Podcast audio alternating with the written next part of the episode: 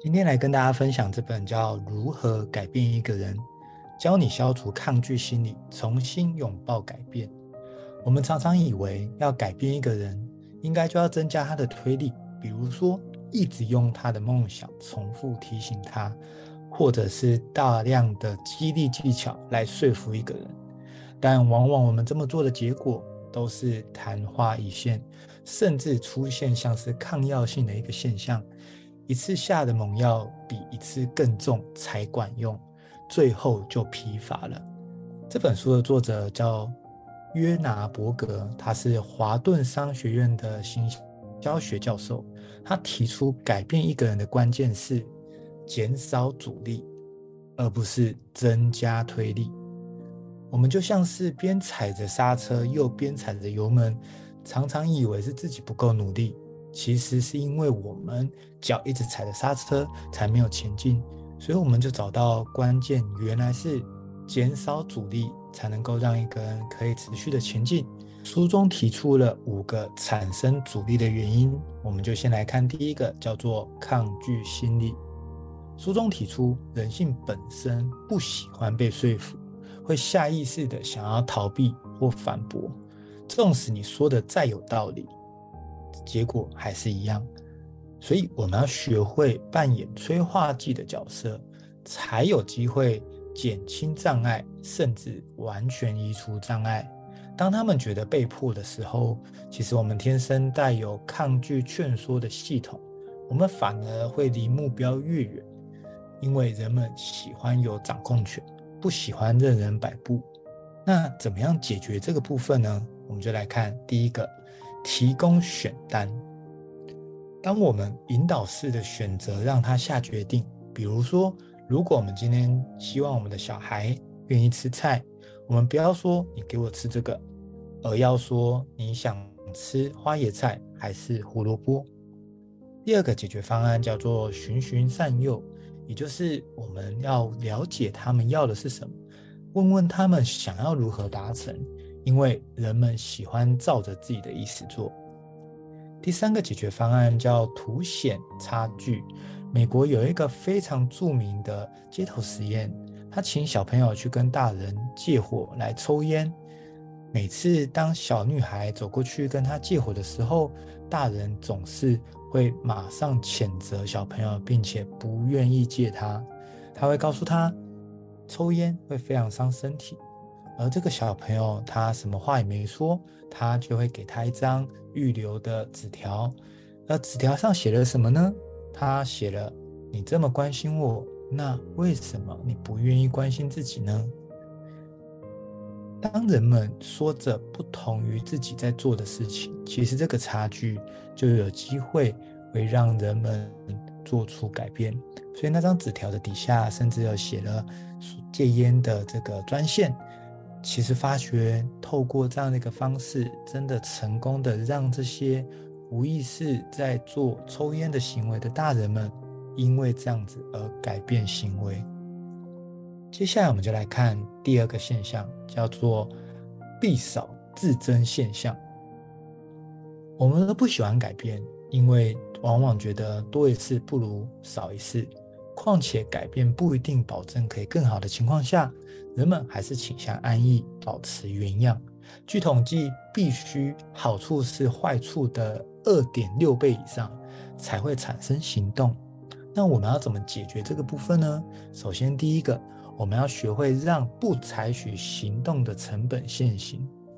书中提到一个非常经典的故事，就是英国脱欧的公投。大家可以知道，原本英国就是在这个欧盟的范畴当中。大部分的国民还是倾向维持现状，因为他们担心一旦改变了，会不会有坏事发生。这时候脱欧派他们想到一个很好的办法，就是去揭露每一个礼拜缴纳给欧盟的经费庞大到非常惊人，而若拿这笔钱用来在健保的话，那该有多好。所以他们强调的口号叫做夺回掌控。让民众知道这么做，当我们脱欧了之后，其实反而是损失减少了。这是一个非常经典的一个例子。而我们也都知道，事实上也针对这个脱欧这个事件，他们也成功的达成这样子的一个诉求，英国也成功的脱离了欧盟，所以这是一个非常成功的案例。我们再来看到书中还有提到另外一个作者跟他表弟的小故事。作者的表弟在发送 email 的时候，每次都懒得去设定签名档，所以他在结尾的时候总是要重新再打他的签名档以及祝福的话，因为他觉得自己打字很快，不需要特别花一个时间去做设定。于是作者就问他一个月需要传几封的信，而他的表弟回答他四百封后呢，他表弟就突然觉得四百封在成语这些的描述，其实也是非常的惊人。更不要提，我们不会只传了一个月，我们每个月都要额外花这个时间，好像很浪费。于是他就开始去设定签名档，因为他发现长久累积下来，自己浪费了这么多的时间。我们会发觉需要付出的成本跟效益的时间差。其实往往会让人放弃改变，所以如果我们学会强调损失多少，那就会让人产生行动。因为人类的天性都有损失规避的现象。接下来第二个叫破釜沉舟，有一家公司的 IT 为了推动大家全面更新设备，我们都知道每一个人电脑用的习惯，档案也都在里面。突然要换一个新的设备，其实大部分人都会不想要，因为觉得好麻烦，因为怕档案可能会遗失，怕可能新的作业系统会不习惯。于是呢，这位 IT 他就公告了旧软体未来在几个月内不再提供服务。当这个公告提出来之后，大家从原本完全不愿意更动、改变新的装置。而变成主动积极的联络这位 IT，什么时候要更新设备？一旦过了时间，他们发现可能造成的麻烦会更大，因此他们选择马上改变。接下来我们来看第三个，叫做距离。我们这件事情判断的过程中，有一个很重要的关键，就是其实每一个观念进到我们脑袋里。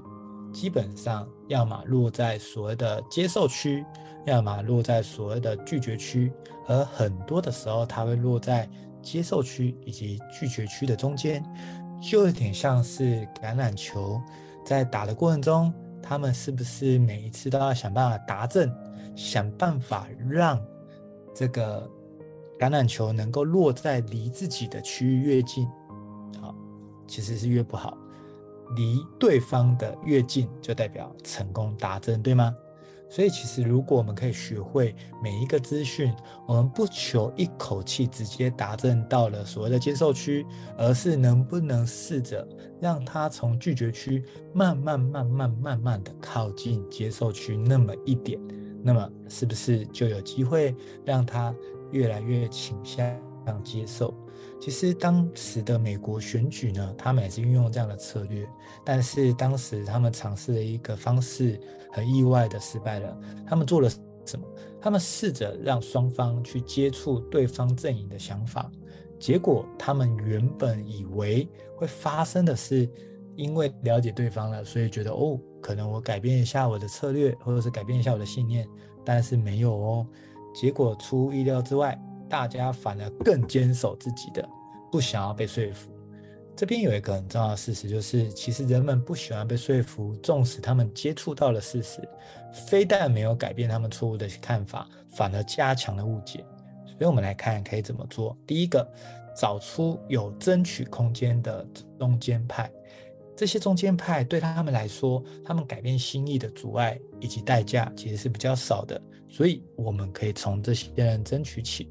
接下来，请他们从小忙帮起，循序渐进。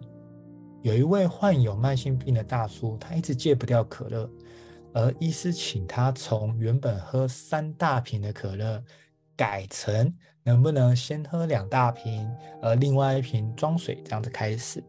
他循序渐进的，后来变成你只喝一大瓶的可乐，而另外两大瓶是装水。最后，他渐渐的循序渐进，就改变掉喝汽水跟可乐的习惯了。所以这是一个很好的策略。再来，改变场上的位置，找到共同点，彼此感同身受。这是一个非常经典的游说的过程。维吉尼亚，它是一个同婚的团体游说者，他拜访了反对者，一个叫古斯塔夫的人。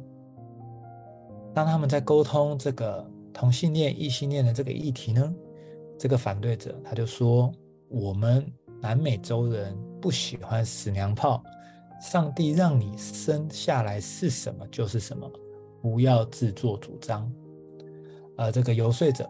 他缓缓地告诉他：“我生下来就是同性恋，这是天生的，而非一种选择。”当他们这样子一个沟通的过程中，他们原本还是各持己见，而当这个游说者他谈起了他对另外一半的爱，并且邀请这个反对者也聊聊他的伴侣，而这个反对者说自己平日帮失能的太太洗澡。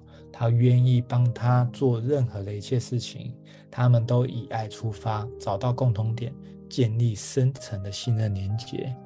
最后，这个游说者他才聊到法律如何保障婚姻，而如何给予伴侣双方都受到尊重以及保护的安全感。而最后，这个反对者才说：“诶，或许我有一些的误解了，我愿意投票反对。”原本的反同婚法案，他成功的让这个反对者变成支持者。接下来第四个要素叫做不确定性，不确定性会让人产生犹豫，就会不敢尝试。我们要去降低人们对于改变之后的不确定性，才能够消除人们内心的犹豫。那我们的解决方案，第一个叫做运用。免费增值，Google 跟 Dropbox 他们都是先让你免费使用，当你觉得很不错用，同时你空间不够的情况下，是不是你就会进一步购买他们的服务？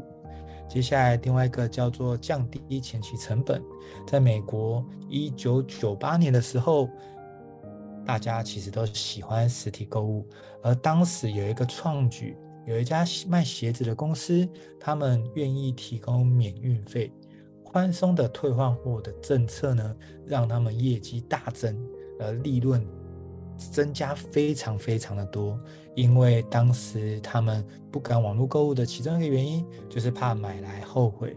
而当他们用免运的策略，甚至如果你不满意不合脚，可以完完全全的免运费可以退回，就让非常多的人愿意改变习惯，在线上做购物。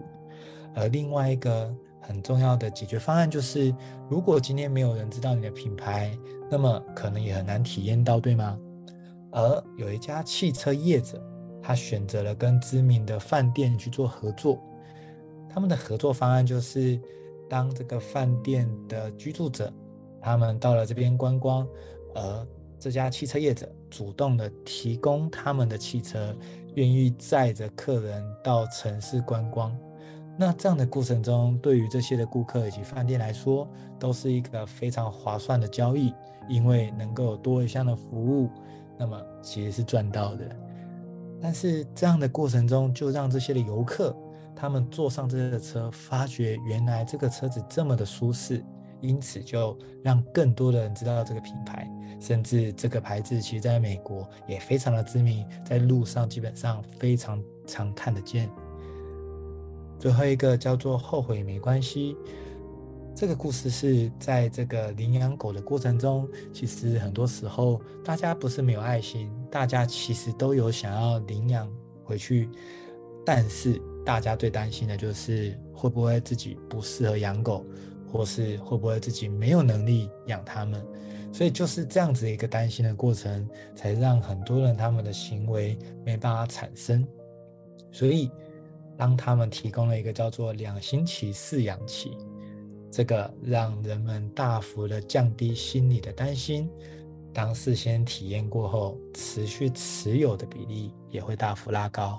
也就是这两个礼拜给你饲养的过程中，其实你把狗带回家之后，你帮他买了所有他需要的器具，所有需要吃的狗粮。其实这过程中，你已经觉得他是你的一份子了，所以其实你就会持续的想要继续养他，所以这是一个非常棒的一个策略。